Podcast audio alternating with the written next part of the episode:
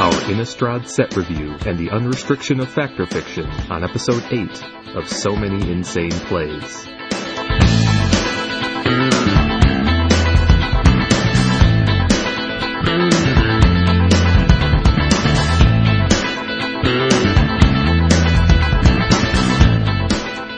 Welcome to episode 8 of So Many Insane Plays. I'm Kevin Cron with Stephen Menendian. Hi, folks. This week we're talking more about Innistrad, since we've got the full spoiler. We're going to feature a handful of cards that we think will have an impact on vintage. And we're going to discuss the momentous unrestriction of Fact or Fiction. Oh, yeah. As we go through the show, if you have any comments or questions, you can tweet us at Many Insane Plays or email us at so many insane plays podcast at gmail.com.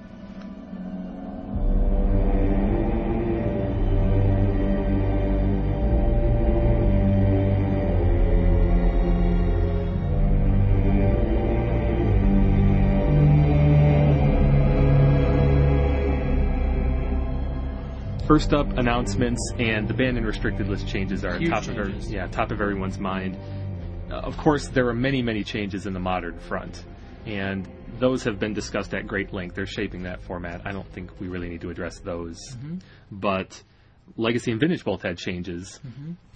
First, Mental Misstep banned in Legacy, which some a lot of people were anticipating, but it was not a sure thing. What do you think about that change? Well, I think it's important to put it in context. Since the format was created, there have been, what, two bannings that weren't as a result of errata? So Flash Survival. and, Flash and and Time Vault were both banned, but because of consequences of errata. There you go. Um, so Survival and Mystical Tutor are the only cards that Yeah. have been otherwise banned in the format's now seven year history.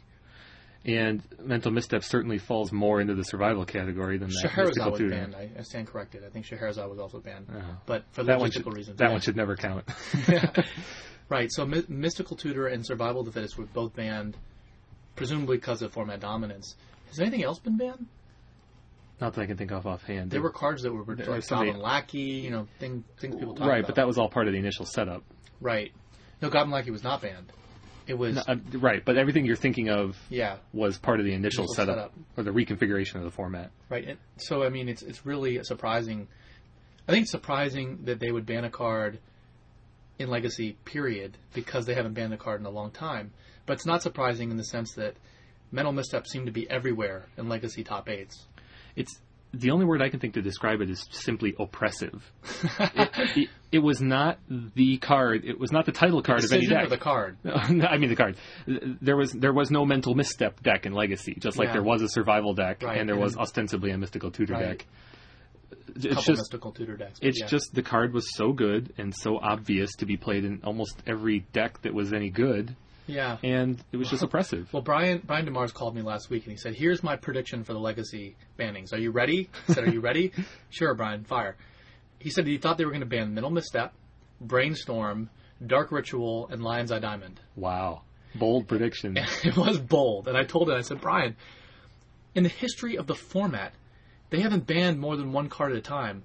I would be shocked if they banned more than two cards, and surprised if they banned more than one. Yeah, But I would not be surprised if they banned either Mental Misstep or Brainstorm. So I was not surprised to see them ban this. yeah.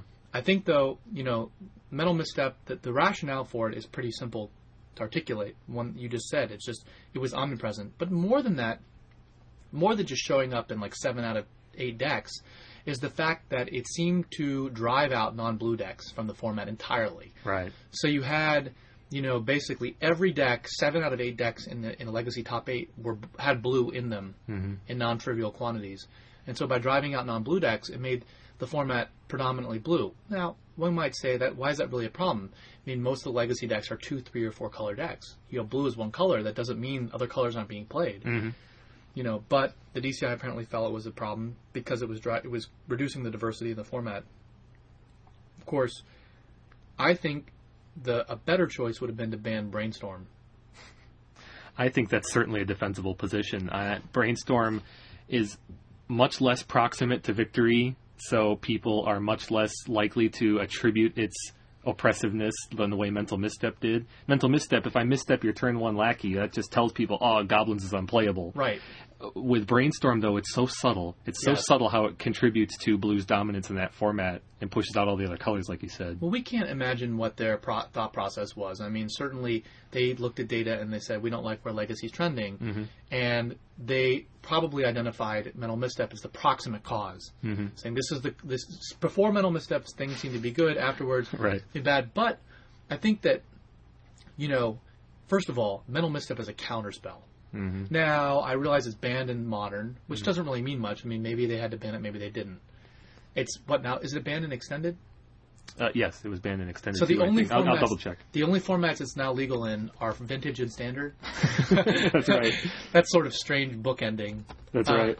Um, but in any case, I think that um, I think that you know if you just put the two cards, if for some reason the DCI had come to the conclusion, you know, reduce their options to banning mental misstep or banning brainstorm, I think the the question becomes much more obvious in terms of banning brainstorm, because one says draw three cards on it, mm-hmm. and the other says counter a spell Right. and a very conditional sort of spell. Well, and they're on record in a number of cases across multiple formats as saying that they they make those kind of decisions based on what's fun for players. Right. Now, a a free That- counter spell has very powerful, uh, very powerful evocative feelings in terms of fun for Spikes versus Johnnies and Timmies. But it also has. But it- if t- people like interactivity, you know, a counterspell inherently generates interactivity, not just Yeah. because it goes on the stack, but because it lengthens the game by, you know, reacting to something an opponent does and and prevents them from accomplishing whatever they're trying to do. I- would counter that in in one way by saying that I don't actually believe that Mental Misstep lengthened games in that format.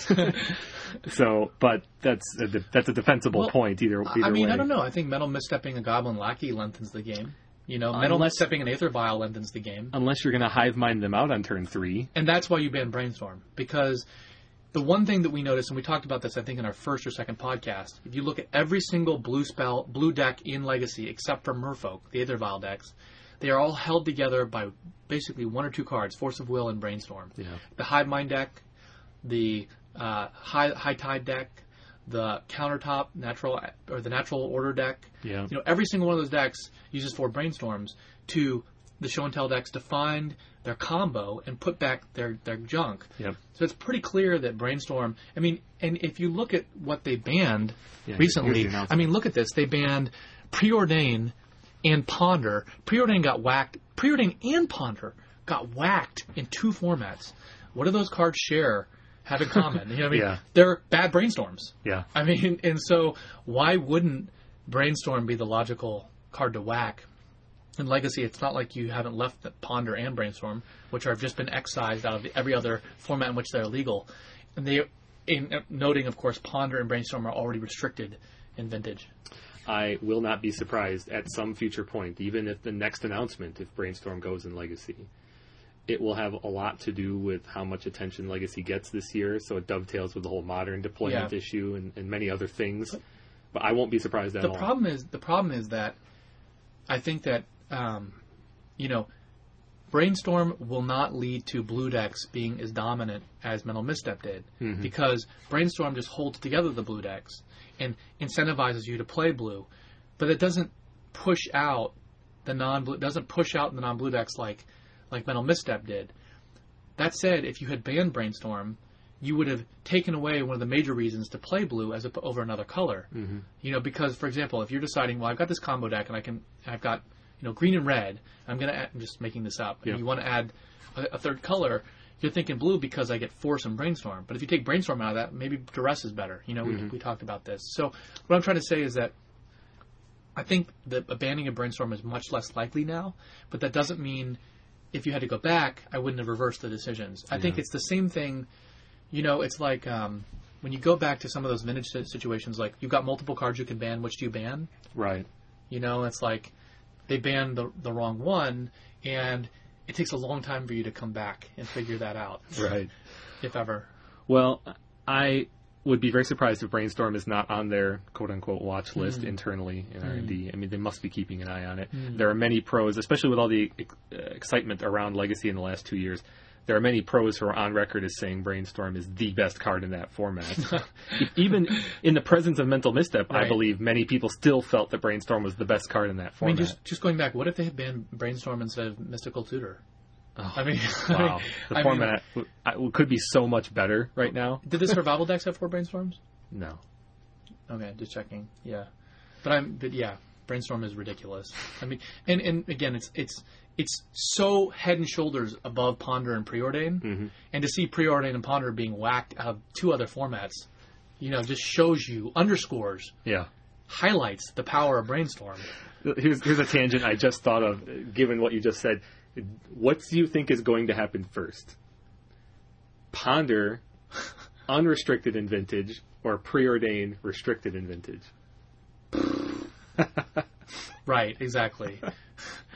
Preordain would get whacked before Ponder's unrestricted, I would think. Or per- perhaps they happen at the same time, which would be bizarre. But That would be it's, it's not. It's not. nonsensical, yeah. It, it- I don't think it's nonsensical. It makes a little bit of sense. If We're gonna trade one for another. You have to be really real tinkery, you know, like a real. That's pretty. I'm a real tinkerer, you know. Like You're right. the- That's pretty Brinksman managing the format there. All right. Well, so the, obviously plenty of changes in modern and extended, but we're not going to cover those. Those have been covered in great level of detail, especially with all the emphasis on modern from the Pro Tour. But we are very excited to talk about the long-awaited unleashing of Fact or Fiction on Vintage. It was, man, it was 12 months since DCI last September unreleased Gush, unreleased, unrestricted Gush and Frantic Search. A year later, they unrestrict Fact or Fiction, which was put on the list in December of 2001. So we were just shy of 10 years of that card being restricted. amazing. Now, you and I played when you could play four Fact or Fictions before, and the world was very different. And now it's it's kind of like Jurassic Park. You know? Di- dinosaurs and man suddenly sharing the Well, Earth together again. It's funny you call it that. I mean, like, Frantic Search was restricted in 1999, so that card is prehistoric And, by and, con- by modern standards. and it had almost no impact on the format at all. There's so much to say about Fact or Fiction. It's almost where do you start? Do we start talking about the card? Do we talk about the fact of unrestriction? I mean, in a sense, Fact or Fiction heralds a modern age of, of magic because it arrived in, in Invasion. And Invasion was designed as is the set that sort of brought modern. Now, there are many milestones. One could mm-hmm. say M10 is modern magic, whatever. But Invasion was very important because the design team for Invasion was hired in the wake of the Urza block disaster, mm-hmm. debacle. Mm-hmm. And so, what was amazing about Invasion, and at the time, I remember people saying this is the best design set block of all time. It was awesome. It was super balanced, except for Fact or Fiction, which was the only card from Invasion block that ultimately ended up being restricted, I believe. Is that true? Invasion, Plane Shift, Apocalypse. Yes, I can't think of any other card. Wow. and and you know the, and so it, and then after that you saw very few cards that were res- that were printed until Mirrodin that were restricted in vintage. I mean it was. Um, the other thing I think it's interesting is that the DCI has decided well, the timing is interesting. You know, I mean, for three years they were basically doing for four years they were doing everything in June. You know, in June 2005, June 2006, 2007, 2008 they made changes to the mm-hmm. restrict. You know, with the one exception of when Time Vault came in, that was in September, and they unrestricted five cards: Mox Diamond, Mo- Chrome Mox, Grim Monolith, other things. It's interesting that they shifted to September. Last September, they did nothing the previous June, and people complained. They're like, "Well, we expected something because the previous five years they'd done something." They, then they unrestricted Gush and Frantic Search, which I don't think anyone could have predicted. No. Um, and then last June, we wanted them to do something, and they didn't. Mhm. And and uh, and I wrote an article with William Winger on Eternal Central saying they should unrestrict fact or fiction. That was my only argument: unrestrict fact or fiction. Uh, I mean, in in fact or fiction, just I think fact or fiction has never existed with Gush. So to see the two together is really cool, like unrestricted. You know, um, the the other thing that that's I think most incredible about this is that we have a moment where you have available to you all these blue draw engines we've never seen before because they've always been restricted. And they just added another one. It's incredible. Right. So we've got Jace, Bob, Gush, Fact or Fiction, and all these other you know secondary and tertiary ones that we talked about a couple, couple about a month ago. I think I think it's important for our listening audience. I would wager that a significant portion of the people listening to this right now were not. not, playing Okay. when Fact or Fiction was unrestricted. Great so point. talk about the history Yeah. there, and especially the, last, basically So- the last iteration before it got the When axe. Fact or Fiction was printed, the main vintage website was Beyond Dominia, B Dominia, and everyone that reviewed Fact or Fiction at the time said Fact or Fiction is an overcosted impulse. that was, I remember, that was the big thing. This is an overcosted impulse. not the proudest moment in the vintage uh, internet community. so wrong. and what people quickly realize is that fact or fiction, well, first of all, the two major draw cards that people use besides Ancestral Recall were, of course, Brain Geyser and Stroke of Genius. Of course, he says. Of course, naturally. so you would build your vintage deck and it would start like Ancestral Recall, Time Walk, Stroke of Ge- Genius, Brain Geyser. My mind doesn't even want to say it. So, it's so strange. But but so Fact or Fiction comes out and people realize it's actually a more efficient Stroke of Genius and Brain Geyser because for four mana you get no less than three cards if you want. Mm-hmm. So it's you know plus two card advantage. You're cutting one or two off of the va- the efficiency of either of those spells. Right. But then people realized this is more than just a card advantage card in a conventional sense.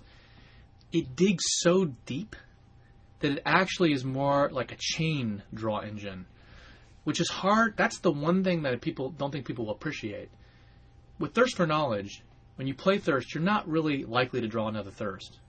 But when you play Fact or Fiction, you've dug five cards into your deck, mm-hmm. and you're very close to finding another. Mm-hmm. Like if you haven't, if you don't fact into another fact, in that sense, it's almost like using necropotence over three or four turns, where you like necro four or five cards, the next turn you necro four or five cards, and the following turn you necro. That's what, and then fact or fiction. And then what people realize is that it's unbelievable with graveyard synergy cards. Mm-hmm. So like that's when Yawgmoth's Will and you know really started seeing play was a fact. So all the blue decks in the, in the vintage format started running four facts, and there were three decks that run four facts. There was an oath deck, there was the there was the keeper deck, and then there was the mono blue deck. And the mono blue deck became the best deck, and it became the best deck because you ex- you would accelerate. You first of all you had maximal counter protection, and so you would use like misdirections, a lot of them, and a lot of early counter magic like mana leaks and stuff like that. To give up, you could sacrifice card advantage because you had such a good draw engine. Exactly. You could you could sacrifice running other cards, and then you just ran four fact or fictions to generate tremendous card advantage, and you literally accelerate into one or two plays. Back to basics, which just destroyed the other control decks. It's worth pointing out this is pre fetch lands, This is pre-fetch lands, a pre onslaught. This is 2000, mm-hmm. 2001. which is why Back to Basics was so potent, was because all the three and four color blue decks didn't have a basic island to go get Right. to help them out of that situation. Fact or Fiction was printed in Invasion, which came out in, in the fall of 2000. And it was illegal in Vintage for one year, and it just dominated. You know, not at first, but it just mm-hmm. became to dominate. Everyone just played four Fact or Fiction decks, right? So Back to Basics was like a, a game-breaking play against everything. I mean, including workshop decks if people were to play it. Mm-hmm. And so, yeah, you, you would accelerate the fact or fictions out. You would draw more fact or fictions, and then you could once you had just so many cards in your hand, you just threw out a morphling and you would win. Mm-hmm. You know, and so this deck of BBS was the best deck in the format. And you used back to basics and powder kegs to kill to wipe out, wipe out the opponent's mana, like 15 counter spells, four fact or fictions, and four morphlings, and mm-hmm. it was just an unstoppable deck. and because it was mono islands, not only was it unaffected by its own back to basics, but it was also immune to a lot of the a lot of the primary mana disruption at the time, Wastelands. which was almost entirely land based. Right. This was not a format where the decks had where the workshop decks had nine or twelve Right. spheres, Right. and there were lots of other kinds of things. It was they had they attacked your lands or they basically didn't disrupt your mana at Right. all. The only decks in the format were basically Keeper, Oath, Mono Blue, um, and then you had like Multicolor Zoo, Sly, and those decks got annihilated by this BBS deck because you had Powder Kegs, misdirections for their burn, Yeah, and then you throw out a Morphling and they'd just be toast. yeah. But I mean, I actually, it's interesting. Tom Pile won an online Type One tournament with a four fact or fiction deck. I think he was playing the Oath version though Yeah. that splashed green. But it- the reason you, that the mono blue version was better than the oath version is because the mono blue version got the benefit of back to basics and was immune to wastelands. Right. So all of that history tells us a couple of things. It tells us why Fact or Fiction got the axe. Of course, it was it was format dominance. It was far and away the best unrestricted draw engine at the Yeah. time. and for a long time it And was better than restricted in draw engines, Right. like Stroke and, and Geyser.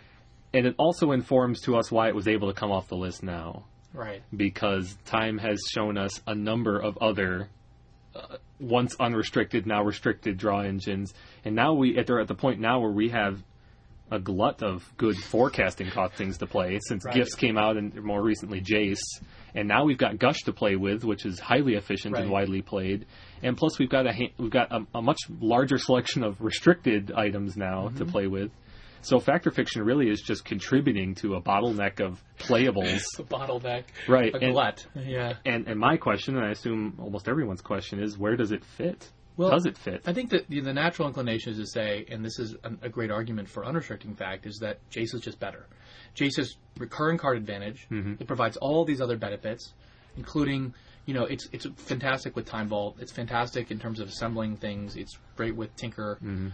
But Given that- enough time, it will produce more card advantage. But the key thing to keep in mind about Fact or Fiction is that it has tremendous energy in multiples, mm-hmm. and it digs so deep that it's it's unless you're playing it, you don't I think appreciate either one of those advantages. Which isn't to say that it should be restricted. I don't think it should be because it's a forecasting cost spell. I'm not sure that we can say, you know, if Jace isn't restricted, I'm not sure that any of the. And, and Jace is a different case because Jace doesn't have. You don't play four Jace decks. Right. You know, you don't play.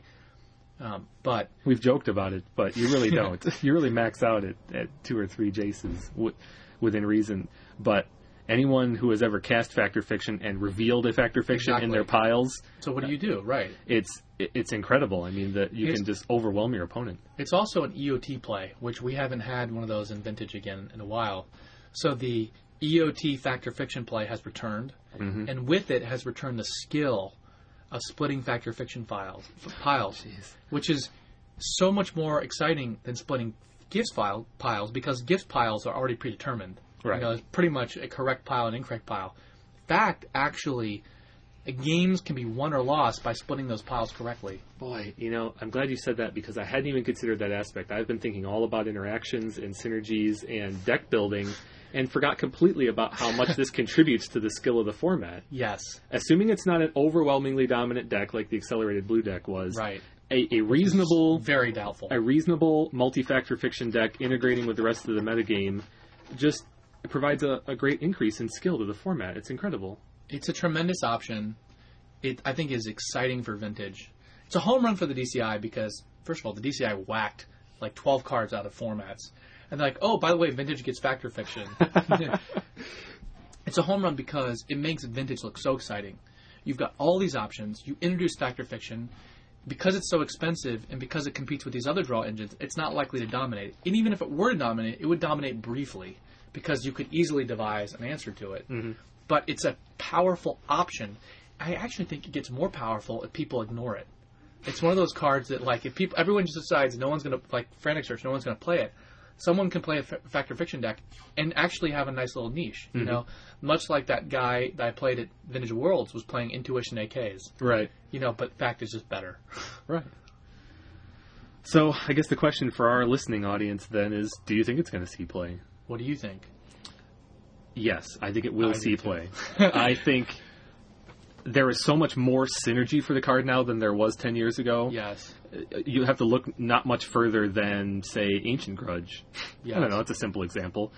The, all the blue-based decks are still heavily focused on Yawgmoth's Will, as we've touched on many times in the past. And it's so a tremendous graveyard filler. built-in synergy already, and all you have to do is put in a couple of things. Put in a couple of ancient grudges. I wouldn't go so far as to say deep analysis, but it's not hard to build synergy with this card and uh, Goblin Welder, for example, and you immediately can just take tweak an existing deck or build Yeah. a slightly newer strategy, and you'll have a very competitive one. I really hope that I'm not wrong about this, but I think one of the other advantages of unrestricting fact or fiction is that it's not a broadly usable card. In other words, let me rephrase that. Fact or fiction is a card that will be good in control decks. It doesn't just go in a whole bunch of decks. It doesn't go in a combo deck like gifts can. You know, Right. you can put gifts in a TPS deck. Sure, you can play fact or fiction in a TPS deck, but it's not It's not going to push that deck over the top. It's not push that deck over the top. It's almost entirely just a control card draw engine. It's mm-hmm. a card that you, you know, and so it could actually bring, you know, give, and it's not like Thirst for Knowledge, which is broken, especially with, you know, Time Vault mm-hmm. synergies. It's a card that is truly a control draw draw engine. And it's a certain kind of control too that's based upon redundancy. Yeah. So it inherently, uh, boy, this is a double-edged sword. It inherently speeds your ability to find certain silver bullets, but it also makes your reliance on them more tenuous. If you need, it, your opponent has tinkered for Blightsteel Colossus. Right. Factor And- fiction is necessarily going to be the answer. Well, it, it digs five cards down, which a lot of people are going to say, "Hey, that's great." Yeah. But if you fact into your Hercules recall, you're going to get the old four-one split. Yeah. And then the question is, is that if that Hercules wins you the game, so be it. But if it doesn't, then you've cut yourself out of a whole bunch of other resources. That might be a bad example because you're going to Mm-hmm. die either way. But my point is simply that while it does sometimes speed you to certain bullets, if your opponent is skilled and prepared for those bullets or knows about that they're coming, they can manipulate you such that you get much less advantage Right. out of your Minimize facts. the, the advantage derived. So again, it speaks to interactivity and player skill, and I don't think it's going to be a bad thing for the format in any stretch. It's just almost all upside. It's it's not a card that's inherently broken. It's it's expensive enough that it can be punished Mm-hmm. and fought, and it's not going to be a broad based card. I mean, Gush can go in a million decks. Fact or Fiction can't. Right. Let's know? let's talk about a really direct comparison that I know a lot of people are going to have to be faced with when building Fact or Fiction decks, and that is Fact or Fiction versus Jace. There are al- there's already a slot in many decks right now for two or three cards mm-hmm. that cost that are blue that cost. Yeah. four mana that draw cards. So it's real obvious for people to Yeah. say, "Let me just put facts in these Jace slots and see what I think." Right. What do you think people are going to come up with when they do that experiment go, to start go with? back to Jace. I think it goes back to the fact that, again, Fact or Fiction has the the um, Mind's Desire synergy. That is, when you can play it in multiples, it becomes so much more powerful. Yeah. If you can't build a three or four Fact or Fiction deck, I don't think it's probably worth playing. Fact or Fiction is not worth playing as a one of or two of. We know that. If it was worth time, pl- time has demonstrated the yeah, last couple was, years. Right. If it was worth playing as a one of, it would be played as a one of, and it's Mm-hmm. not for a reason. Why would it be worth playing as a two of? It's not. Right. It's worth playing as a four of or a three of, if at all. Yeah. So you think people are going to test it out and just go back to Jace? If yeah, I think if they they build a deck like that, I think they would. So you think that if it's going to be played, you have to basically conceive of a four fact or fiction deck from the ground up? Exactly. Okay. Well, I think I generally agree. Uh, there are plenty of tools to do that, but but you really do have to treat the card as its own its own animal, really. It's, it's exciting. You know, I think when you were talking about Ancient Grudge, it might be awesome in like a Damarzian type control deck. Yeah. Lots of value plays, Like a little a bit three- of flashback here and there. Yeah. It's like a three or four of, and just start it there. You know, play some City of Brass, and Mm-hmm. you know, bring back Keeper with Fact or Fiction. It's possible. Demars did it with some preordains and some other cute, cute tricks a couple Factor months Fiction back. seems and- better than Preordained in that deck, but yeah, no kidding. All right, other thoughts on the banned and restricted list changes? just just uh, awesome. You know, I just hope that the DCI continues that sort of attention to vintage. Mhm. Yeah. So. All right, we'll move on to Innistrad next.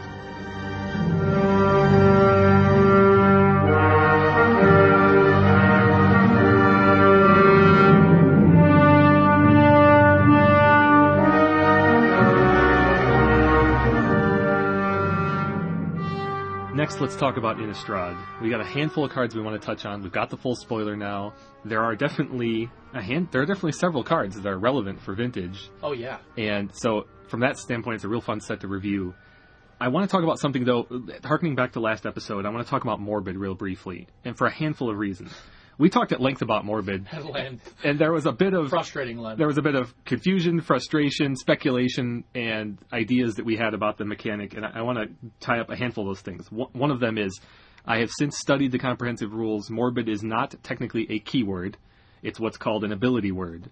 And the reason that's important to note is that while they are similar, they're not the same. Keywords, as Steve was alluding to last time, represent a certain written, uh, not written, a certain functionality that is consistent. This keyword means this.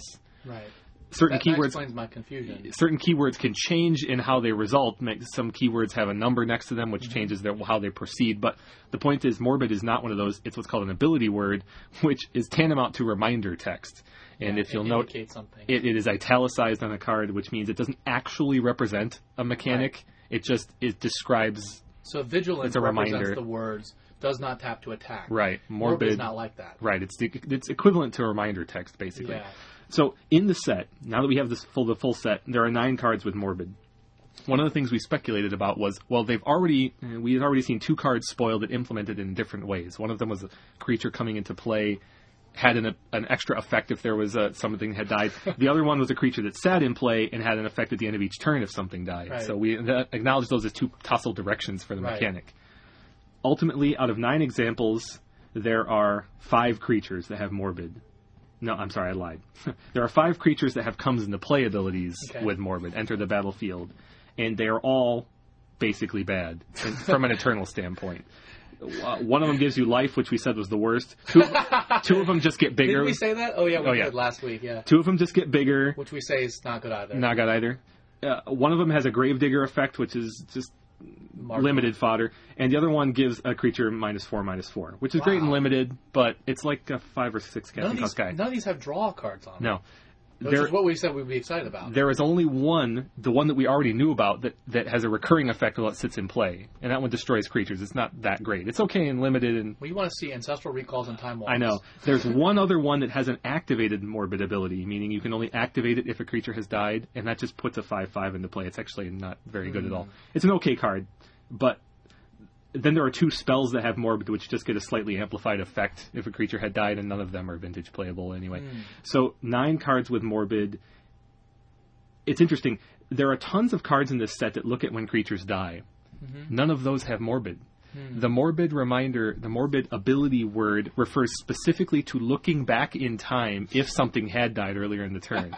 Anything that actually triggers off something dying in real time morbidity. is is just a regular trigger. If they had wanted to, they could have put morbid on another 30 or 40 cards in this set that happen in real time, but they only chose to do it to look back in Why, time. why is that?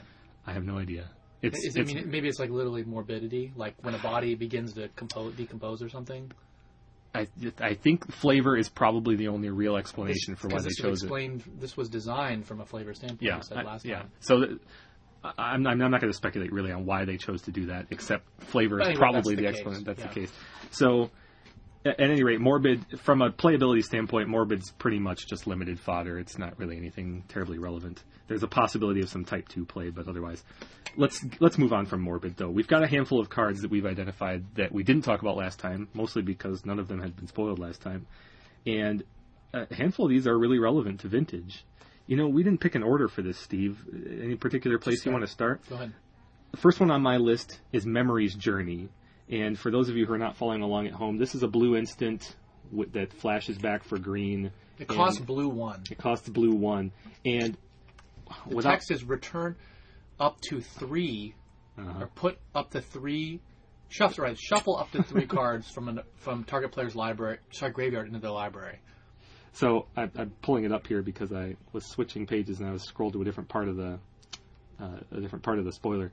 But the reason we're bringing this card up is because of it's very very similar to Krosan Reclamation, which is widely played, even though it's the one of widely played in Oath decks today. Well, there are two differences between this card and Krosan Rec. Oh yeah, The first is that Krosan Rec only shuffles up to two.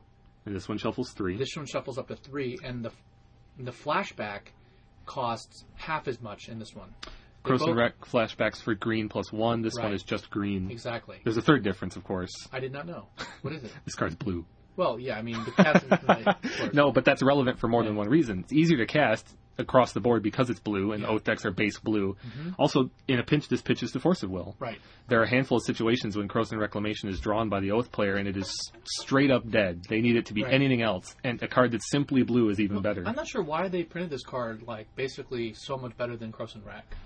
Well, I think it has everything to do with the flavor explanation. They wanted up to three. Though? they wanted the graveyard manipulation to be in blue in this in this fashion in blue, but it dovetails. There's graveyard manipulation in black, of course, But, for but isn't the original graveyard manipulation regrowth? well, but this doesn't. You're right, and that's why this flashes back for green is because there's an overlap between green and blue and how they manipulate graveyards. So, I don't think we need to belabor this card very much. It's going to see play. It's going to go in every deck that would play Krosan Rec. Basically, is Yep. going to play this instead. Yep. It's not going to change much, Right. but every 15th game or so, they'll pitch it to Force of Will. Well, And yeah. it'll be it slightly changes, better. It changes what you Krosan Rack. You'll put your brainstorm back on the other two cards, and because if you draw the brainstorm, then you can just Oh, that's a good point. Being able to get three cards gives you slightly more options too in that end game scenario. All right, let's move on. All right, here's an exciting one: Past in Flames. Now this card, Passed into flames, right? That's right, Passed into Flames. This card is getting a lot of talk. This is, boy, this is the card that gives your whole graveyard flashback. It's just pa- it's just Past in Flames. It's not Oh, it into is. Flames. Yep, Past in Flames. Sorcery. One red, three colorless. Each instant and sorcery card in your graveyard gains flashback until end of turn. The flashback cost is equal to its mana cost, and it has flashback of one red and four. So it's the uh, well, boy, we should be calling this one Snapcaster Storm, right? Hmm. because it just Snapcasters every card in your graveyard. Snapcaster obviously is the the uh, headliner from this set, which we'll get to in a bit. But Past in Flames forecasting cost to potentially replay m- m- some, if not all, of your graveyard, and what would the quality of cantrips and rituals and other card drawing instants in Eternal, specifically Legacy and Vintage, this card is obviously relevant and obviously playable in potentially a few different strategies.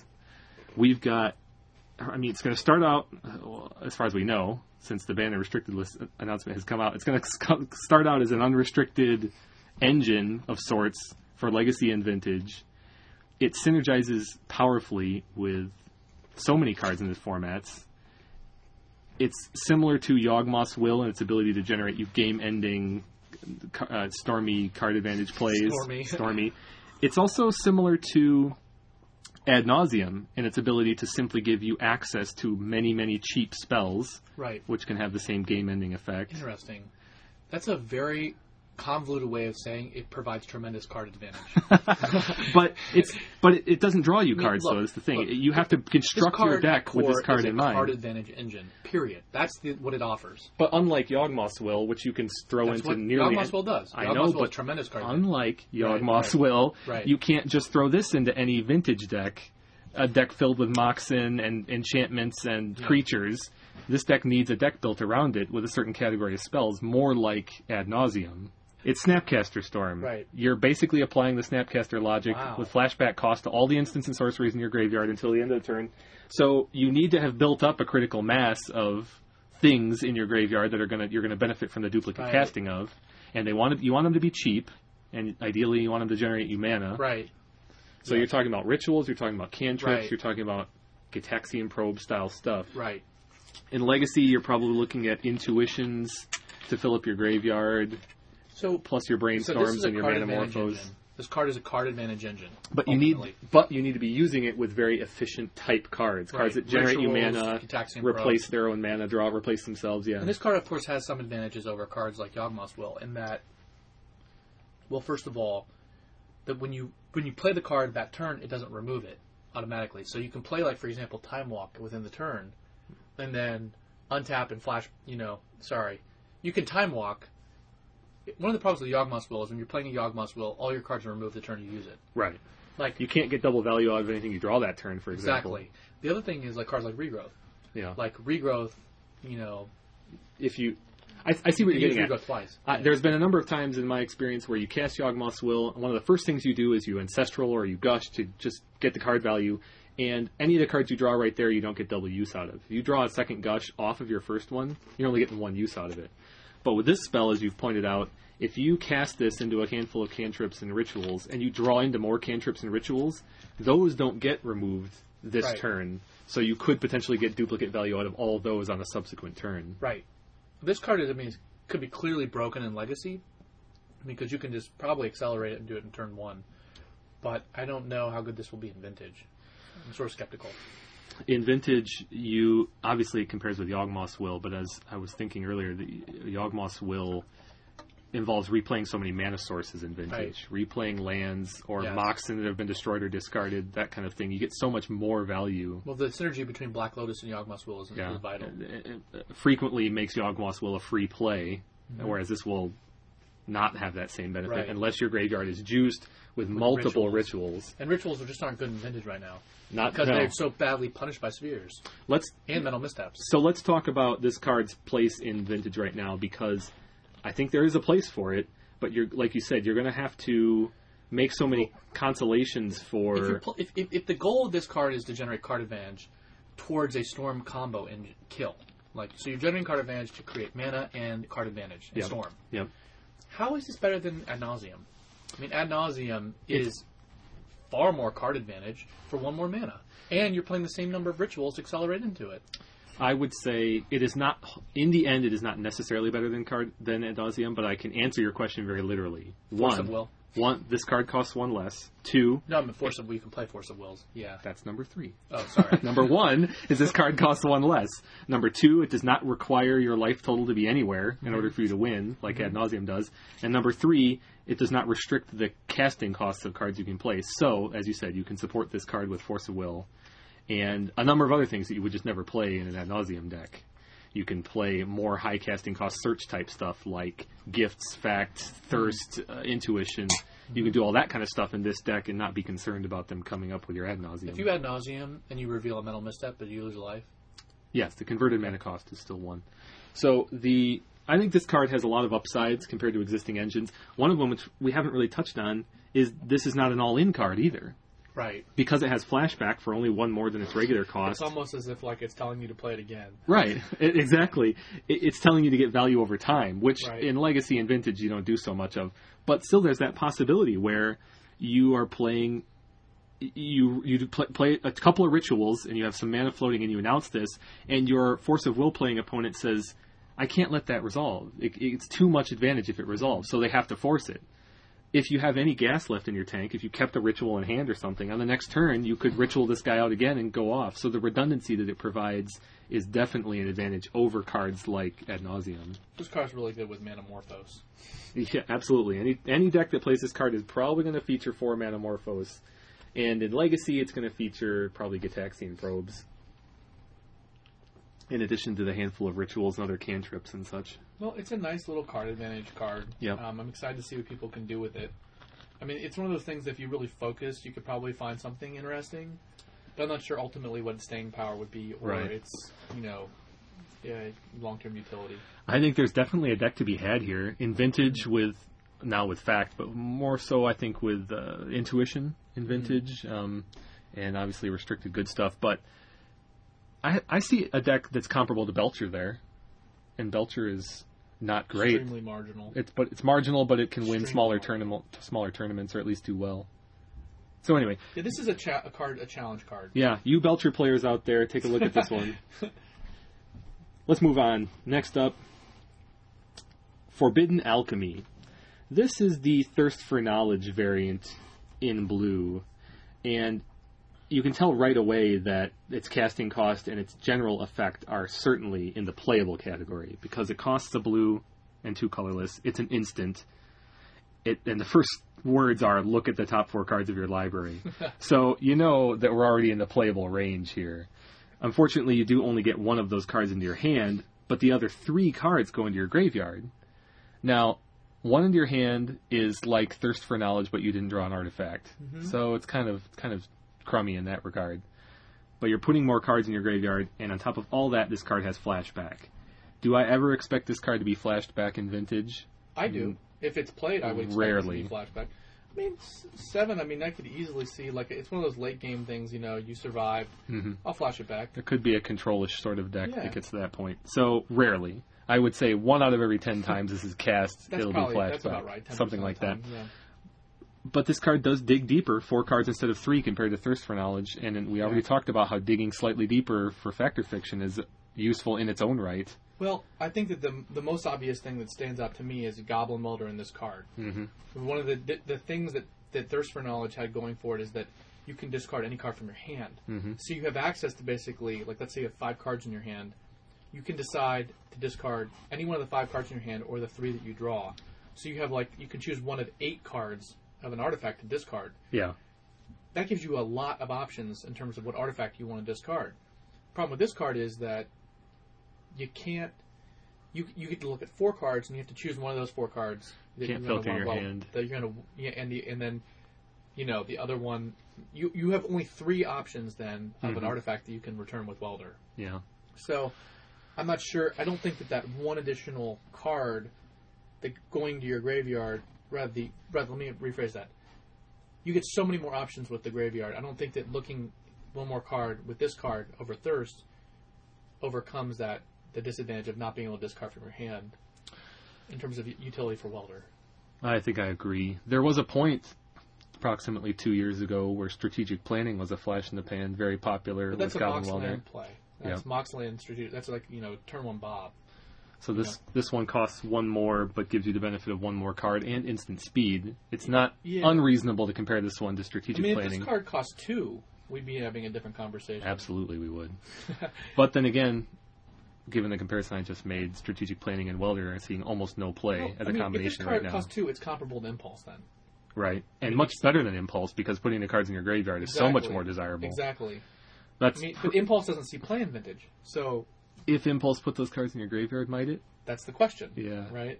I, I think it probably would actually, but the world may never know. Well, unfortunately. So this card is certainly on the on the possible list, but Yeah, it is competing with so much. Especially now that Fact or Fiction has been cut loose, it's competing with far too much. If they were to restrict a half dozen cards and we were scraping Well- the bottom of the barrel again, Let maybe me this ask you card. something. You have a random blue deck. Would you rather play Impulse or this?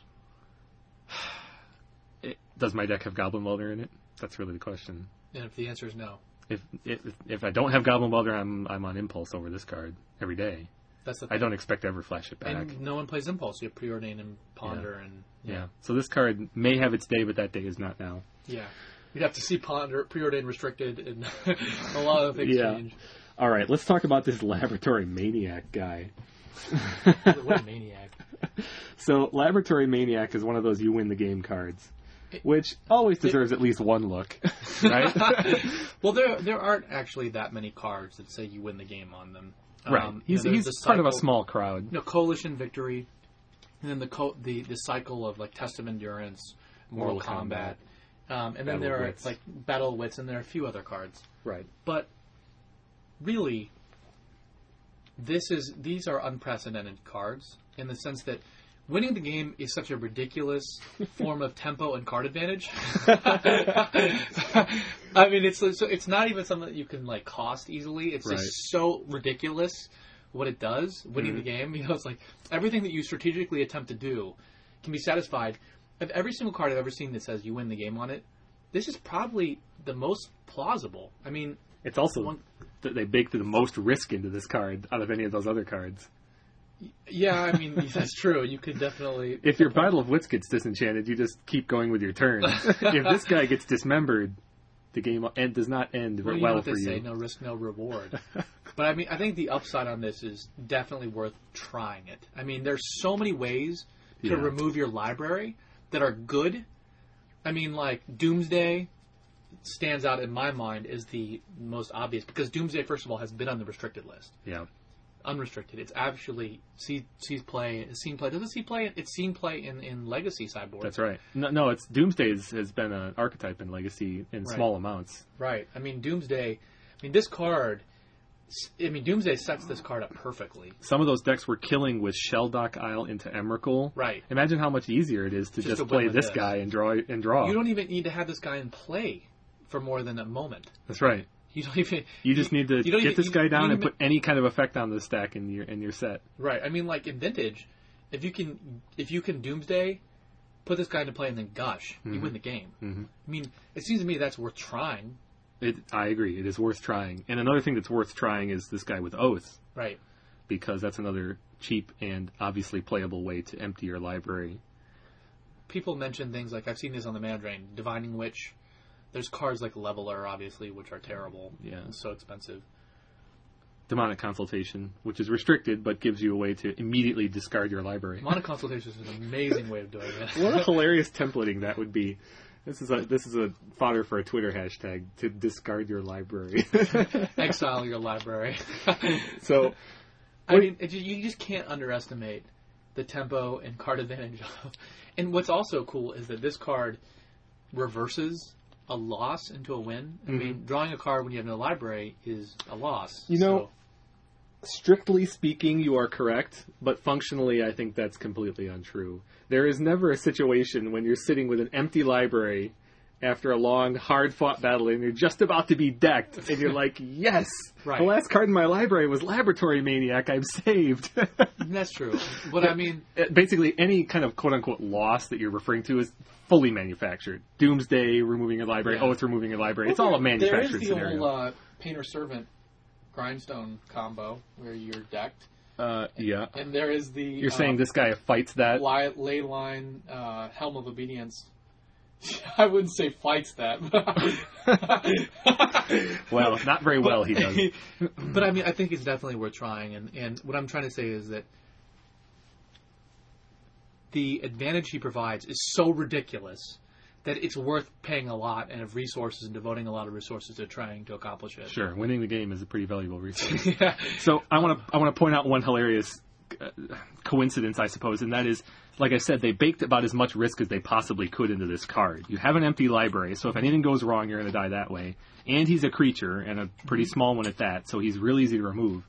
But in Vintage, the format where it is easiest to empty your library, I would argue, it is also the format where this guy is least likely to die at instant speed. That's true. And Standard, it's very difficult Right. to empty your library, and this guy is very likely to die. if he was an artifact or enchantment, it'd be worse. Exactly. Exactly. Pl- uh, decks are playing many more shatter effects, and a handful fewer than that they're playing uh, de- demystify effects. Right. And third on that list would be Doomblade style effects Right. in vintage. Jace is He's peop- more likely to be bounced than he is destroyed. that's right. Jace, is people's Chain is people's standard answer to creatures in this format. We format. talked about this. Creatures just don't die in Vintage. They're exiled or bounced. That's right. That's right. So if you can manage to empty that library, Doomsday Oath, what have you, this guy in Vintage is the easiest to protect in out of all those formats, I would say. But ultimately, I don't think this guy's really going to amount to anything. I think it's more likely we'll see a Past in Flames deck than this guy turning into a deck. Well, how would you? What would you Doomsday for? So let's say you just go Dark Ritual Doomsday. What's your plan? Would you, is your plan to get this guy in play first in Doomsday, or put it in your Doomsday pile?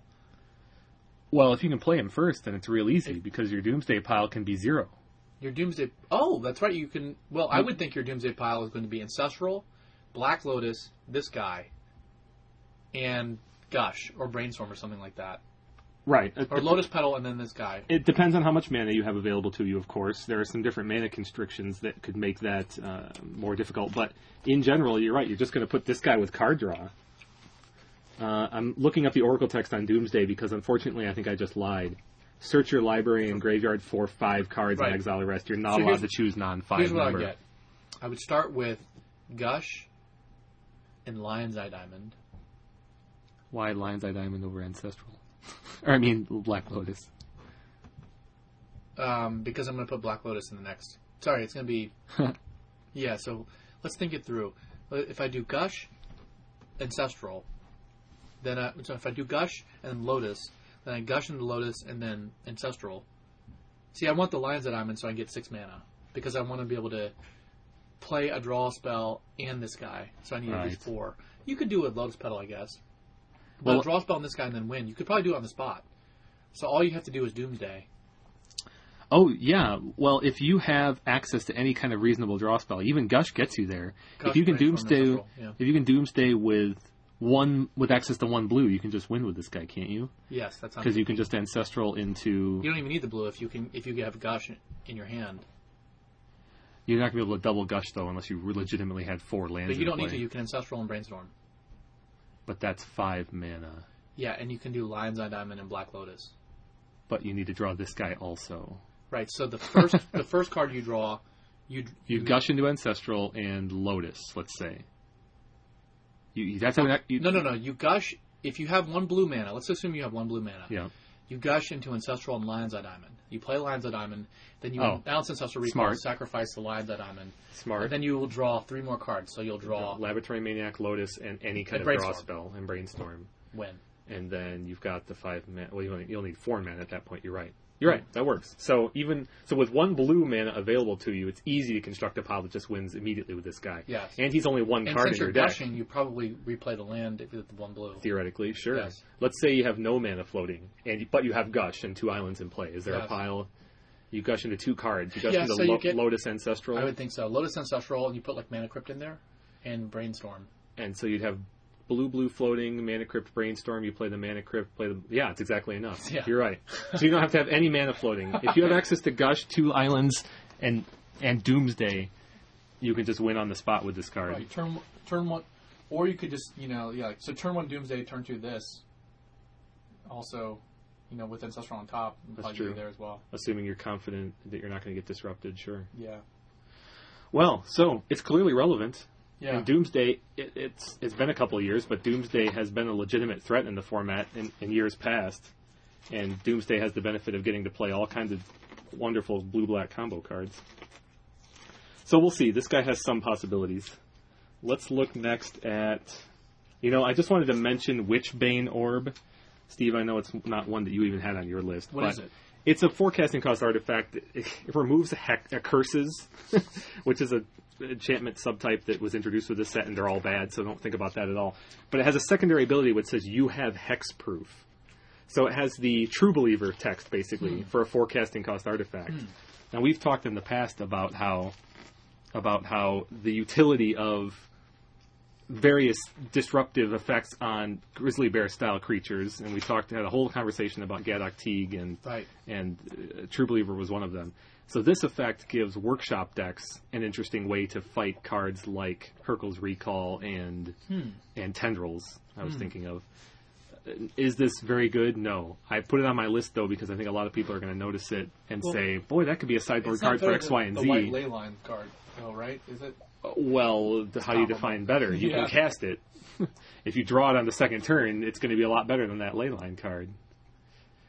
But Ley line is sanctity. I think it's a trap. I think that it's not in the cases where you would really, really want it. I don't think it's the right sideboard card, Okay.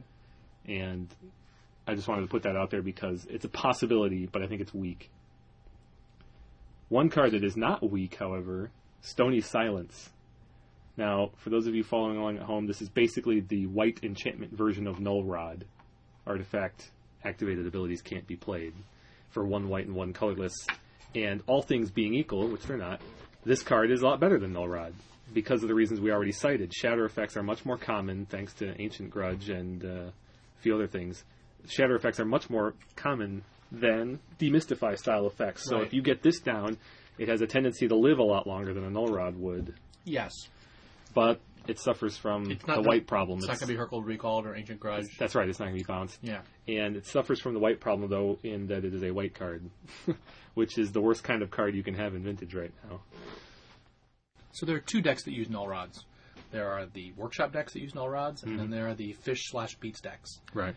And in terms of the fish slash beats beats decks, I think this card is just better. I mean, Yeah, assuming the deck has a high enough uh, capacity for white mana, Right. You're def- I mean, some there's not going to be no issue with being able to cast it. You definitely want this card in play over Null Rod every time, and there's also the question of whether you want to play more than four null rods. Which mean- is not unreasonable. Maybe five and six is the right number. Right. I mean, we've never been confronted with that. A lot. Usually, the fish decks run like three or four, but I mean, who knows? Like a diversity of these these effects might actually just be better. And it could push one of those decks into a more competitive tier. Absolutely. I mean, it's it's. I mean, certainly worth attempting. I just think that uh, this card is much harder to get rid of, and you also get the additional synergy of being able to run Energy Flux and Kataki and those Oh, I've forgotten about that. That's incredible. This plus Kataki is so much better. Oh yeah, And added little bonus for any budget players out there, this card's going to cost about a quarter as much as a Null and the Venn diagram of players who like to play fish decks and who like to uh, or have budget considerations is probably overlapped to a significant degree. So undoubtedly. Just you know, it's just uh, it's it's really good, and I'm excited they printed this card. I think it's great that they printed this card. Null Rod has been such a format-defining card for so long because of its the way at which it interacts with the most important cards in the format. So to see another one of these printed is awesome. I mean, this is I don't know if I want to say clearly, but it's I think they they knew that they were making this for vintage. You know, um, that is they they had an awareness that this would be played in vintage. Oh, absolutely. They must have. They must have. You mm-hmm. can't develop a card like Null and and think anything other than that immediately. Yeah, They just wanted. They probably just wanted a, a simple effect that, you know, they like to introduce hate cards into formats where they can, mm-hmm. and there's no obvious um, need for this card necessarily. It, it dovetails with Scars of Mirrodin block pretty well because equipment is so powerful. So it has a mm. place in standard, mm. but otherwise it's just another one of those useful cards. Well, Beats decks are going to be able to enjoy Kataki and, and this guy and play at the same time. awesome. And Energy Flux might come back. Let's talk about another white enchantment that that basically mirrors an existing card. Nevermore. Nevermore is white white one for basically name. basically meddling mage. What a great name. You name a card when it comes into play. You know, while I find the name to be very evocative and flavorful, The image doesn't do it. I, no, that's not what I'm thinking. I'm thinking I don't like. I don't agree with this name as being evocative of of preventing something from happening. It What should I be mean- something like. I think it's a it, flavor fail. it shouldn't prevent something from happening. It should be something that happens afterwards. I- I think it's a flavor fail. I think if you are thinking of the Raven, Yeah. strictly speaking, the ability of this card has nothing to do with that. Boo. But anyway, it's a good title. It's a so really good title. we did a search of Gatherer, and there are only two cards in Magic, the Magic corpus, which actually have this effect: Meddling Mage and Voidstone Gargoyle. And this card is basically just Voidstone Gargoyle sans the the three power. take two casting cost off and take away the three power, and then you've got this card. So it's a very unique effect and one that has throughout history been demonstrated to be very useful. Playable. Meddling Mage is really good for a number of reasons. The Right. efficient a beater, 2-2, and it was the original of its kind. card- but This card is not Meddling Mage, as we just. I mean, but Far from it. seems like it's uh, tailor made for Legacy Enchantress. oh man, no kidding. This and Stony Silence, if they really need it. Yes. Stony But- Silence is actually just yeah, it's amazing in that deck. And just like Stony Silence, Nevermore has a handful of advantages in, by virtue of not being a creature. Mm-hmm. It, it's not going to get red blasted in Type One. It's not going to get dismembered. That's funny in, because in those Enchantress other decks were formats. only run null, one Null Rod to, and like two, to, tutor up, right? No, I know. Sterling Grove. Now they can run Stony Silence. Um, Boy, it seems like one of the sub themes of Innistrad here is just upgrades, upgrades to existing interactions. You know, I, I did, this is a perfect entree to that discussion. What I wanted to ask you is one of the things that I've been looking at sets more is broadly, you know, not just in their specifics, but what is it that you sense like from the set as a whole? And one of the things that, go ahead, take a stab. You said upgrades. This is upgrades, but I think an upgrade speaks to something. What does upgrade speak to? Up, upgrade literally means that there are cards that pre-exist these these cards that do similar effects. it speaks to a broader view of the game, the, the historic the historic game Mm-hmm. about putting things into new bodies. I mean that vaguely. Taking a null rod and putting it into enchantment body, Right. taking a meddling mage and putting it into enchantment body, Yeah. uh, or uh, putting things in different colors. We've Yeah. seen we didn't touch on it yet, but uh, well, what's the card that got- moved from black to white? Um, Coffin saw- Purge, We saw another card that got moved from green to blue. right? So So there's cards moving in colors here. Yeah. There's some of them getting better in the process, some Yeah. getting worse, unfortunately. and there's cards changing forms from creatures to Right. enchantments, etc. one of the things It's a that broader view of the whole history of the, the game. last really. block was really strange. I mean, it was a strange block. The first set of scars block was, you know, big splashy artifacts. Plus it, it was nothing like it was nothing like the original Mirrodin. It was like the original Mirrodin was all these incredibly potent, powerful, broken things. Mm-hmm. Scars of Mirrodin was like the opposite. It was like tailor made, big dinosaurs, you know, like splashy effects, not Mhm. you know spike cards per se. And the second two sets in the block were just bizarre. I mean, they're like like you said, like infect was a mechanic. I mean, obviously Metalcraft was a mechanic, but but I mean, the Phyrexian mana really taints. Phyrexian the mana, whole thing. strange. It was just like all these these strange, like fast, you know, weird effects. This is a return to sort of the basics. This is a return to basics. This set has no lack for weird effects when you look at Transform, but ultimately, Transform is not.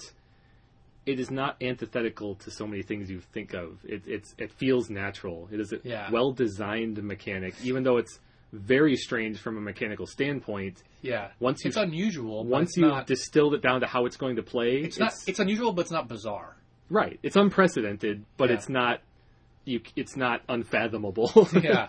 no, sure. From a card printing standpoint, it's a little off the charts, but Right. still. But the cards, and also the cards that are the best cards from the previous block, are like Mental Misstep, Mhm. you know, Slash Panther, you know, uh, Relic Water, Blightsteel Colossus, you know, really, you know, like extreme cards. Mhm. Cards that are, seem to be the best from this set are like Stony Silence, you know, really like rock solid, back to basics, core building block cards. Yeah. I also notice a lot of color pie movement in this set. Hmm. That you, you, you, I know you're still partway through evaluating the whole set, but yeah, and you've been focused on vintage. right. My set review should be up this week. The there's a whole lot of s- somewhat tribal based, but otherwise odd things that have been shifted around to make, and I think it's all from a design standpoint to make all of these horror tropes work in other colors. Hmm. The red vampires is the thing that stands out to me hmm. from that standpoint. I don't know why, but I still don't think that red and vampires works real well. I read the justification on it on the Magic, the Daily MTG site, and uh, uh, strictly speaking, it works. But the fact that these red creatures feeding off of other creatures and growing, there's some part of that that doesn't seem quite right to me. so, and, and there's other color pie bleed things going on Like here you in mentioned, this set. Coffin Purge. Yeah. Yeah, and there's yeah, Coffin Purge just straight up moved from black to white.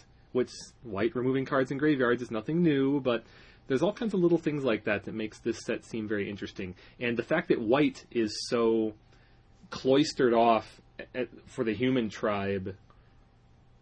I know they set white up and the humans specifically to be basically the, the protagonists of this set and maybe this block. And so all the other colors have a certain feel to them. It's like a four color, it's like the inverse of Torment, where black was oppressive. White just feels cloistered in this set with its own mechanics. It's very more heavily focused on the human tribe, meaning it gets al- al- almost all its power from the human tribe. They feed off of each other. Whereas all the other colors don't really have to feed off of each other. Vampires do fine by themselves. Werewolves do fine by themselves. It's all the others, I all the other individuals attacking the humans, and the humans have banded together. It's very interesting. I, I, we can talk about it more once you've looked at every single card and, and Yeah, taken in I the, the, definitely the haven't whole. sensed that. I mean, I've read so far. I've read through white and, and blue, and that's Yeah. it. And there is a lot of reference to humans and things like that. And The I'm other like, thing, what? and the other thing that stands out to me about this set is mechanically, it's all over the place. Hmm. It's just all over the place. A little bit of flashback. Well, a lot of flashback from what I've seen. Yeah, I mean, there's a fair bit. There's a fair bit, but then there's green. There's a little bit of tribal, but then there are these random cards that just go against the whole tribal aspect. Snapcaster Mage is a good example. It has nothing to do with the tribes of this set. It has nothing to do with this set at all, basically, except that it involves the graveyard. I think that's very. I mean, Ex- from what I've seen, flashback is central to this set. But it's a human wizard that just flashbacks a card. It's not. It doesn't- into flames. all the other blue cards have to do with manipulating the graveyard, like moving the cards around or exiling them to gain an effect. Like as an additional cost to play this creature, you got to exile some creatures. It has all these requirements. I just think Snapcaster stands out, and then I think that there are all these other green beasties. Giant insects, for example, that don't really fit any of the horror tropes, but they just needed something enormous to be a green dinosaur, so they picked a giant worm or something. Hmm. it, I feel as though this set is kind of all over the place. Most colors have two tribes. We knew that going in. I really, I really, I, I, I, I, haven't sensed that, but I, what I've sensed is what I said is that It just seems like you're dealing with real basic cards. and I love it. Like Nevermore. That's an alpha card. I mean, it's, right. it's like a Stony Silence. You know, it's just these really simple building block cards. They're playable. They're not necessarily broken, Mm-hmm. but they, you know, I mean, and even though Past in Flames is somewhat complicated, it seems like a fixed Yawgmoth will in a sense. It's like, But see, for every one of those very simple cards, there's a really out there card that is not simple Like and what? doesn't make a whole lot of sense. There's a the black creature that Channel Fireball featured, one of the morbid guys. His name is Skursgard. Hold on a second. I got I got to pull him up because I'm always going to screw up the name. Skir, sorry, Skirsdag High Priest. A two casting cost one two human cleric. Morbid. Tap two untapped creatures you control. Put a five five black demon creature token with flying onto the battlefield. Activate this ability only if a creature died this turn. That is not an elegant card. It has a it has an ability word, not a keyword. It has an ability word that's also post seeded by tap and tap two creatures you control. And this ability has a condition that you can only do it here, and you have to have this and two other guys. Well, and then he randomly makes a five-five flyer for no well, every set has defensible. illusionary mask. I, what was the last set? What was that one card we said was the most complicated card of all time? uh, uh, well, uh, uh, The Jeez. ridiculous blue uh, card. I, I, I, the candidates on that list are Raging River, Illusionary Mask, Ice Cauldron, No, no, no. and the blue card from a recent set. I think it was it was from uh, it was either from the last the last block or M12, where it's like you look at the top three cards and like you if your opponent plays a spell, you look at the top three cards again. I'm sorry, I, I'm completely blanking It on was what you're talking about. bizarre. Well- we're like, what happens if there's multiple of these cards in play? Oh, no, Oh, you, you you're can no longer hi- play. You're talking about Hive Mind. No, no, Not not Hive Mind. Um, uh, knowledge pool. Yes, you're talking about Knowledge knowledge Pool. pool. I don't know why I card's ridiculous. I mean, every set has to have one of those insane cards. But see, this it's not just about complexity. I, I didn't want to make it just about complexity. It's it's as though See- the set just has a handful of random cards that just stand out to me as not fitting. They just needed another place to put something. And I'm sorry, but I'm I'm having a difficult time finding another example right now.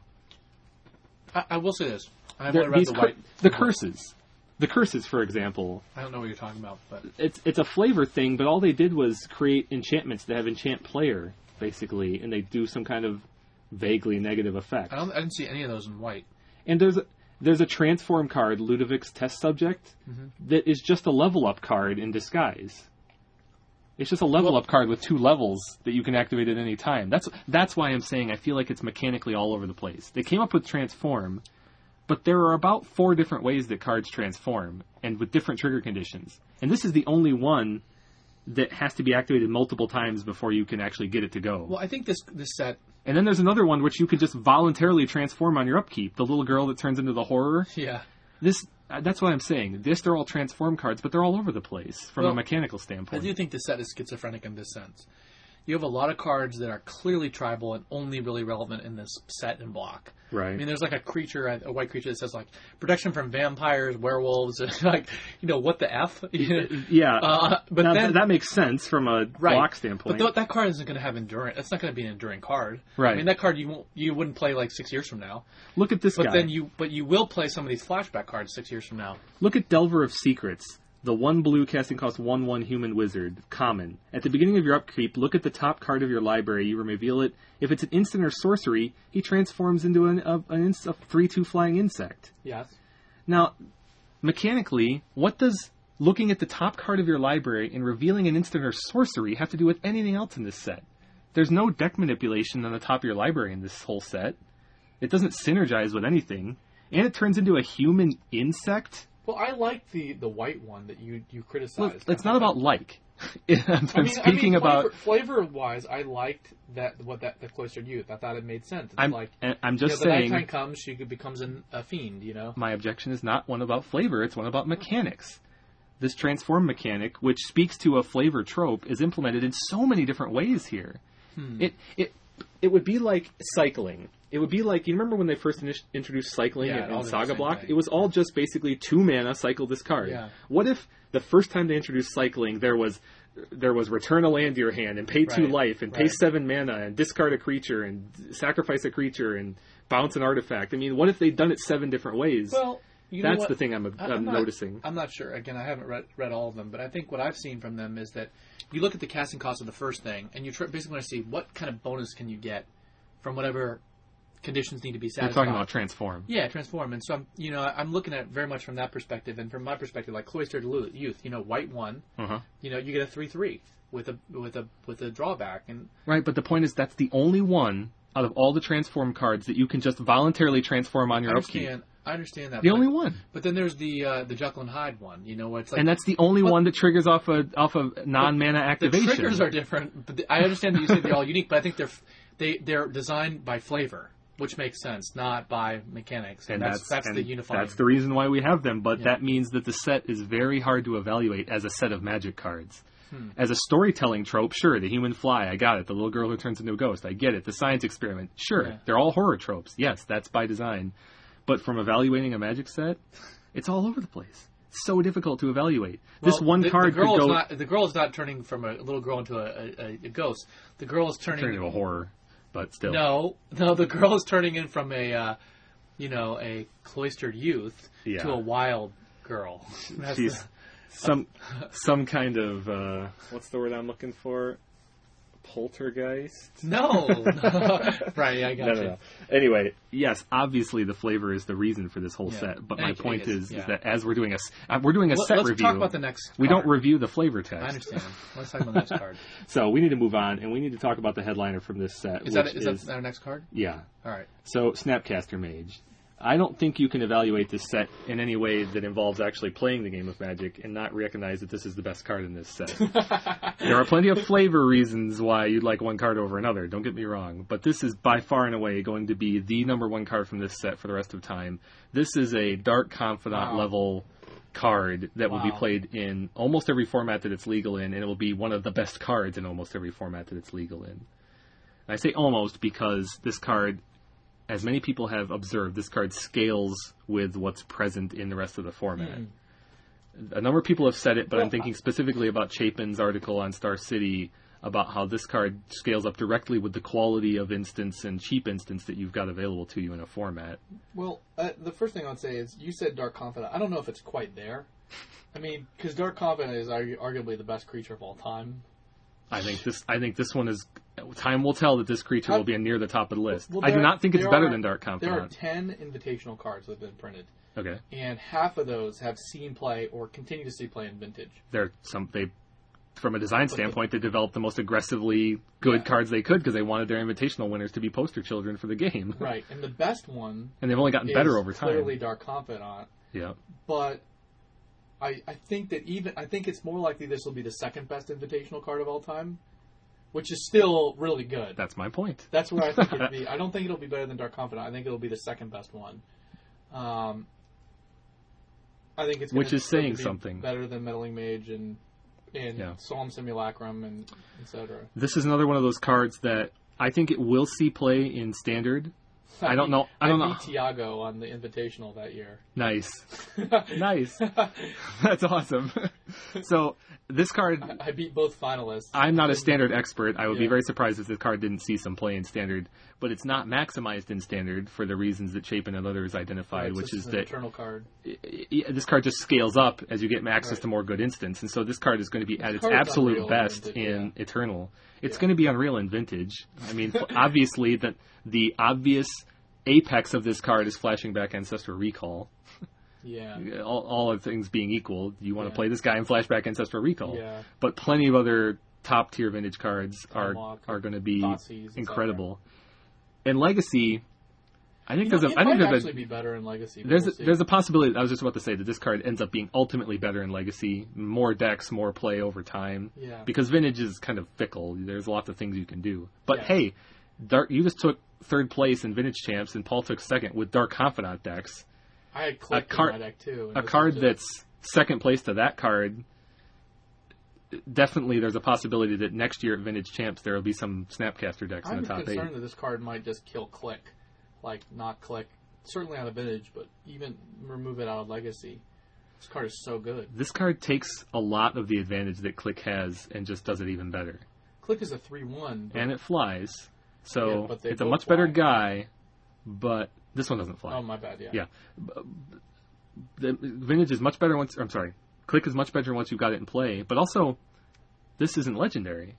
Right. Clique has, has was self limiting in that respect, and so this guy has some advantages there. And the selection in, in vintage, the problem with Clique was frequently that, and this is something to be debated, but you didn't always get much value out of clicking your opponent in vintage. Sometimes Right. it was just a peak, mm-hmm. which has value. But not much. You're not heavily disrupting them by just looking at their hand. Right. And sometimes you clicked yourself to get Blightsteel Colossus out Well, of they there. also but- draw another card once you click them. I know. So clicking your opponent risk. in Vintage has its drawbacks. Uh, uh, snapcastering uh, a good instant in your graveyard in this format is going to have almost no drawbacks. Yeah. So if you're snapcastering a brainstorm, it costs the same as your Clique would have anyway. Right. You're getting much more value out of the deal right. for one less power and no flying. But I foresee num- a number of games in Vintage ending with two or three Snapcaster mages coming in for the kill. Yeah. That kind of thing is probably going to happen. There's just so many things that you can flash back. I mean, turn one Thoughtseize, turn two Snapcaster Mage Thoughtseize, Yeah. turn one Preordain, turn two Snapcaster Mage Preordain. You know, um, turn one Vampiric Tutor, turn two Snapcaster Mage Vampiric Tutor, turn three Time Vault Key. Wow. Unbelievable. And I was actually thinking how insane this card might power up Imperial Seal because of that sequence. I mean, That's a Imperial. good point. Because, well, the Vamp Tutor play is EOT, but if you have a bunch of extra mana, you can even make that play on your upkeep. How nutty is that? You just go, landmarks go. It's kind of an innocuous start. You vamp on their end step. Oh, you'd have to draw the card before vamping on your upkeep again. So you can't, you'd have to draw a card in between. It's not impossible, but it makes it much less likely. But still, being able to Snapcaster Vamp on your upkeep, that's insane. How yeah, awesome all the top deck tutors become a lot better because you can do it twice. It only takes sequence. five mana to snapcast vamp just time walk for value on your turn, Mhm. which could easily happen on turns three or four. Wow. Well, uh, we don't need to belabor the point that this card is good. The Yeah. question is then becomes how good is it? What does it Right. go in? It's very similar to the We- sequence of questions we would ask for any new What's, printing. what's most unusual about the cards? We've never had a creature that's one blue. That's in I, this. I wanted to hit on that. You and I talked at length about Azure Mage just because Yes. of its casting cost yes, and its when was potential that? for card Two advantage. months ago now, right? Yeah, And this Yeah, card this card just fills that is that role. It's that same body and it has flash and it has more immediate card advantage. So obviously we're looking at the potential for a blue based deck to finally have a two casting cost creature that's really relevant Yes, in blue that doesn't have to Yes. dip into Tarmogoyfs or uh, Bobs or any number of other things. So my question to you is does this deck imme- or does does this card immediately go into some existing deck? Really hard, hard to say. Your your vintage champs list. Would you cut Bobs for Snapcasters? Would you cut Trigons for Hard to say. Snapcasters? This is a card that I feel has a billion synergies, but it will take a long, it will take a little bit of time to figure out which of those are illusory and which of those are really powerful, and then how to maximize those synergies in the right configurations. I- Because, I because can there's so already- much it can do. I can already tell you that main phase Snapcaster for preordain, while it's good value, Is not what you want is to do. not where I want to be in this format exactly. It's, it's it's I would equate that to uh, Sea Gate Oracle. You know, it's it's a fair play and you and you get value out of it, but it's not that great. right. It's not very bombastic, and it, you don't want to be tapping out all the time. Especially, be, one of the synergies with this card is playing with other one casting cost counters like Spell Pierce. This guy, it's obviously good with Spell Pierce. And so, if I'm faced with a scenario where I'm holding this guy and Spell Pierce, and I've played a Preordain on turn one, I'm going to have to really powerfully debate sometimes whether or not I feel like paying three mana to fix my hand some more, or hold up that Spell Pierce. And if I've got no other options, then I'm I'm really cutting myself off if my opponent doesn't play a pierceable spell. Yeah. Anyway, that's just one of, example of dozens of in-game debates. Right. Like Fact or Fiction, I think this guy increases skill a lot in this format Yes. by giving you so many more options. Yes. Skill from a deck building and a gameplay standpoint. Yes, I mean my my fear is that this card is, like I said, going to really break these tutors. I hope it, that's not the case. Like I hope it's not just like Vintage becomes so much more about Time Vault because Snapcaster facilitates finding and assembling Time Vault. I hope it's more like Snapcaster is very good general utility, Mhm. and then you know has home in in sort of extending games and and doing you know things in unusual ways. Yeah. Yeah, it, you're right. It would be good if it, what it did was made the format more diverse. and Yeah. we can always just hope that it doesn't ruin things. But fortunately, that it would only really have a powerfully amplifying effect on two of those tutors, on Mystical and Vamp. And Mystical can't get Imperial Seal. It's really broken with. no, it's not really broken with. It's less broken than Vamp by definition. Well, and thinking- Mystical I'm can't get you key vault Turn one. Imperial Seal. right. Turn two Snapcaster. You know, Snapcaster Imperial Seal. But the thing about Yeah. that play is it's pretty telegraphed, right? it is. And unless you had a lot of mana, at that point you're holding one half of Key Vault in your hand and the other half is on top of your deck. It's relatively easy to disrupt that play. I don't think that particular play is going to be a, become a dominant sequence in the format. yeah. It's just the Vamp play is much more frightening because, especially if it's combined with any kind of other draw.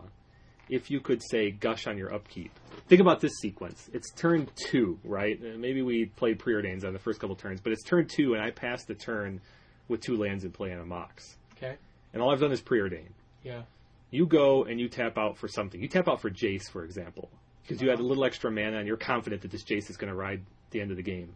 Yeah. On your end step, not only do I vamp and put Voltaic Key on top, Yep. but then on my upkeep, I gush, I float two blue, I gush that key into my hand, I f- cast Snapcaster with the two blue, vamp on my upkeep for Time Vault, and then play key and vault that turn. Yeah. Like I say, all you need to do is draw in between their end step and your upkeep to make back. that double vamp play plus a Snapcaster two Well- for two cards. Here's here. Consider this real simple sequence. Turn one Imperial Seal for Ancestral. hmm Turn two Ancestral Recall. Um, that's it. Land Ancestral Recall. Maybe like hold up a Spell Pierce or Yeah. something. Turn three Snapcaster Ancestral. Yeah. And then, you know, turn four, Snapcaster again, flashback the Imperial Seal for Tinker, and then win with Tinker. I mean, that sort of sequence really is, you're using the Imperial Seal twice, but Yeah. you're not using any other cards from your hand besides the Snapcaster. So you're just holding, you know, answers. That's right. The only cards you spent s- out of your hand at that point are Imperial Seal and two Snapcasters, Yes. and you've played one, Ancestral- two, three re- restricted cards. And you're just going, it's straight from Ancestral to Tinker. I mean, right. that's the sort four, of thing yeah, four restricted cards. that's the sort of thing that concerns me is that sort of linear sequencing Mhm. all you need is like a force and a spell pierce and you like win the game Yeah. But on the flip side, what if you didn't draw the Imperial Seal that hand? If Imperial Seal is preordained, are, you know, Right, but you have the you know you got You're getting- mystical vamp and imperial seal and DT. yeah, So you've got a lot of ways to make that that sort of sequence happen. right. So there's a risk that it speeds up the format. But on the flip side, we already have regrowth. The the fact that it's a two one body doesn't really Right. matter in the what you But just it described. It does because if they stop your tinker, you're attacking for four a turn. But it doesn't really. The fact that you got a grizzly bear out of that deal doesn't really ma- influence how broken that play is. You just described a win with Tinker. It just the four damage you got in is irrelevant with Blightsteel Colossus in place. So the point is, we've already had unrestricted regrowth for a year. For Yeah. how long have we had unrestricted regrowth? Years. since 1994. Yeah. So the fact that you can just pay two mana to replay a restricted card is not Sorry. a new concept. Restricted regrowth, yes. Yeah. Re- regrowth is restricted. Right. But but there are um, dozens of regrowths though that you can play. You can play Nostalgic Dreams. Yeah. You can play a whole bunch of other cards. But It's it's the versatility, it's the flash and everything else that makes this card. I just think being able to double up on restricted cards So I just is not necessarily the the fact that this guy is flash and can double up on certain value instants. i think one, plus doing that. i think one of the things that we've thing. seen in vintage over time is that value of a card doesn't necessarily come from one thing but Mm-hmm. it comes from multiple things and when you have so many branch options Yeah. and you can always like as between like the 12 possibilities you can select the least one or least resistance and tends to be like time vault key or tinker i just hope that this doesn't facilitate those Well, it, you make a good point. Any good Snapcaster list is going to have a handful of strategies at its disposal. It's probably Yes. going to have some disruptive spells. It's going to have some cantrips. It's going to have the restricted stuff, obviously. And just like any good vintage combo control deck, it's going to have the ability to switch gears into game-ending mode in a variety of scenarios. right You're going to be sitting with Snapcaster Mage in your hand in some games, and you're going to say, "Well, what, what should I do with this?"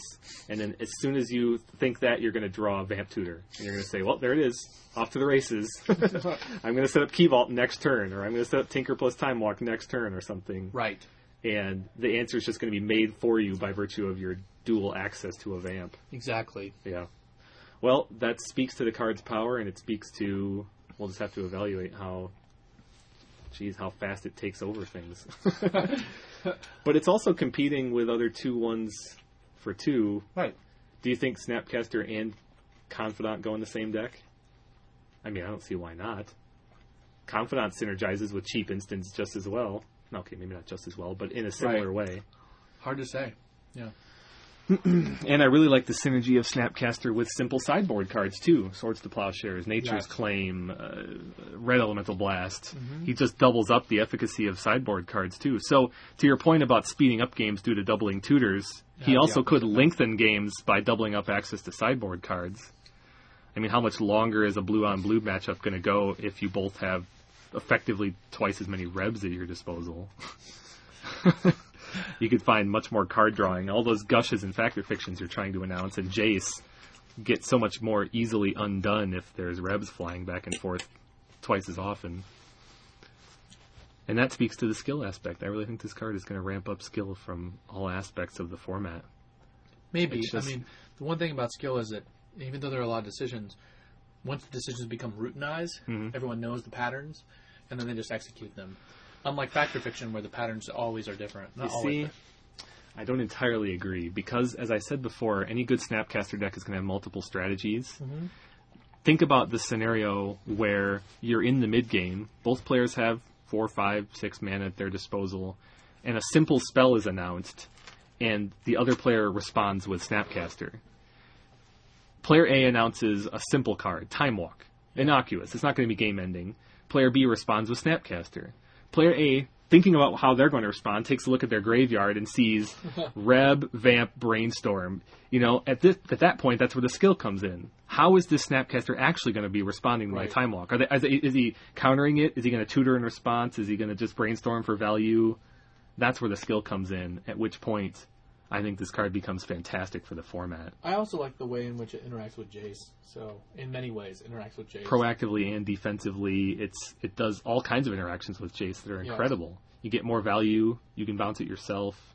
can attack a Jace because You can attack. Yeah, it's very interesting. Synergizes with Jace, helps fight against Jace. That's the thing. This card does almost all of that. It synergizes with stuff and helps fight know, against the same stuff. I can I can I can mention every single interaction possible with this Yeah. card in Vintage, but the card is still an enigma to me. Yeah, I mean, it's like fascinating. I can tell you, you know, I can I can flash back Thoughtseize, Ponder, Preordain, Brainstorm, Ancestral Time Walk, DT. I, I can line up all the sequences, but it's still in my mind strategically and tactically is enigmatic, and I think that that speaks to the way in which it, it seems to do a little bit of everything, but the ways in which it's going to be configured and lined up Mm-hmm. to be optimal aren't, aren't clear. We are big into discussing the lines of play in Vintage, but in this case especially, there's no substitute for testing. Yes, There are, Yeah. and there are dozens upon dozens of permutations of deck Yes. building ways to approach this card. yes, with counterintuitive results. Yeah. So we cannot we cannot um, propose strongly enough that our listeners sleeve this up in various configurations and just give it a try. We think you'll find some very interesting and, as Steve said, possibly conflicting results. and not, in addition to all of that, now this card, Dinosaurs and Man, together living with Fact or Fiction. Snapcaster Mage in, sna- in Fact or Fiction. I can't wait to Snapcaster a Fact or Fiction the first time in my life. It might not end. It might not end up well for me because it's a six-man mana play, and I'm not really a favor of those. But but there's just so much potential value at stake. And Snapcastering or Fact or Fictioning into a Snapcaster that'd be pretty fun too. That'd be amazing. I don't know. This card's all over the place. Steve, any final thoughts on Innistrad? I, I really, I mean, I think anytime you have five cards that have a strong possibility of seeing play Mm-hmm. in Vintage, it's a successful set. I think uh, it's. I think this is a, successful set. I think this set will, should do pretty well, Mhm. um, and I'm very much looking forward to seeing what the next two sets have. Yeah, so am I. Next up, we'll move on to some listener feedback.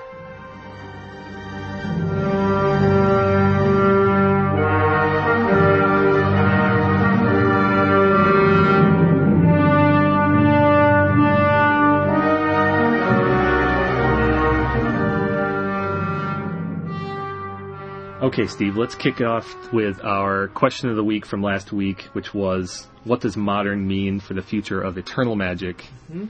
We did get some feedback on this from a few of our readers via email and otherwise. What do you think?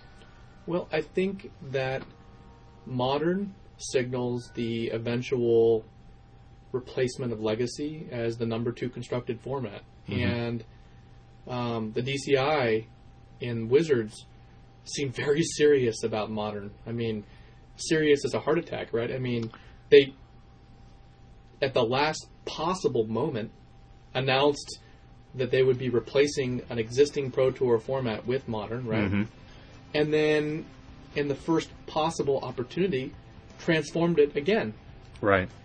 They've done with sweeping announcements they've done as much as they possibly could for this format, basically in a very short period of time. right They have de- they've demonstrated clear dedication to it and making it successful in the long run. they channeled tremendous energies into it yeah.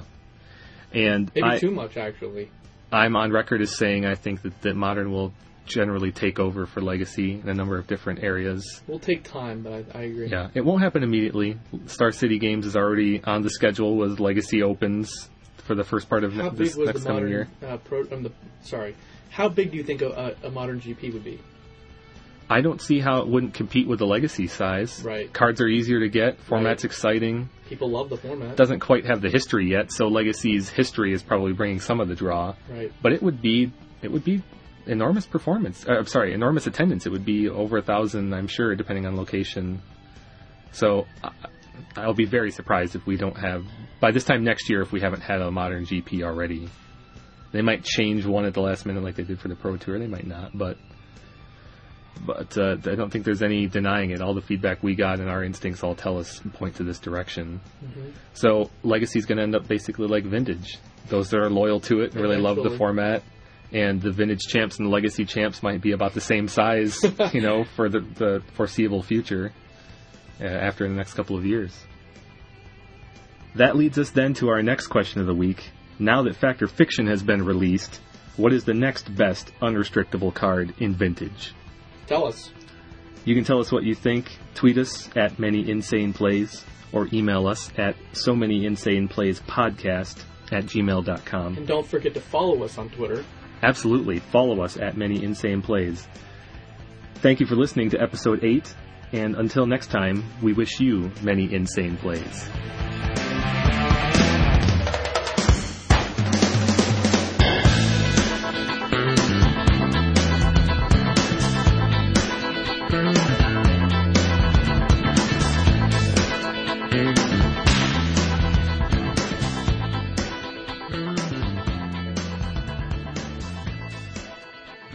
Vintage is not case protected game.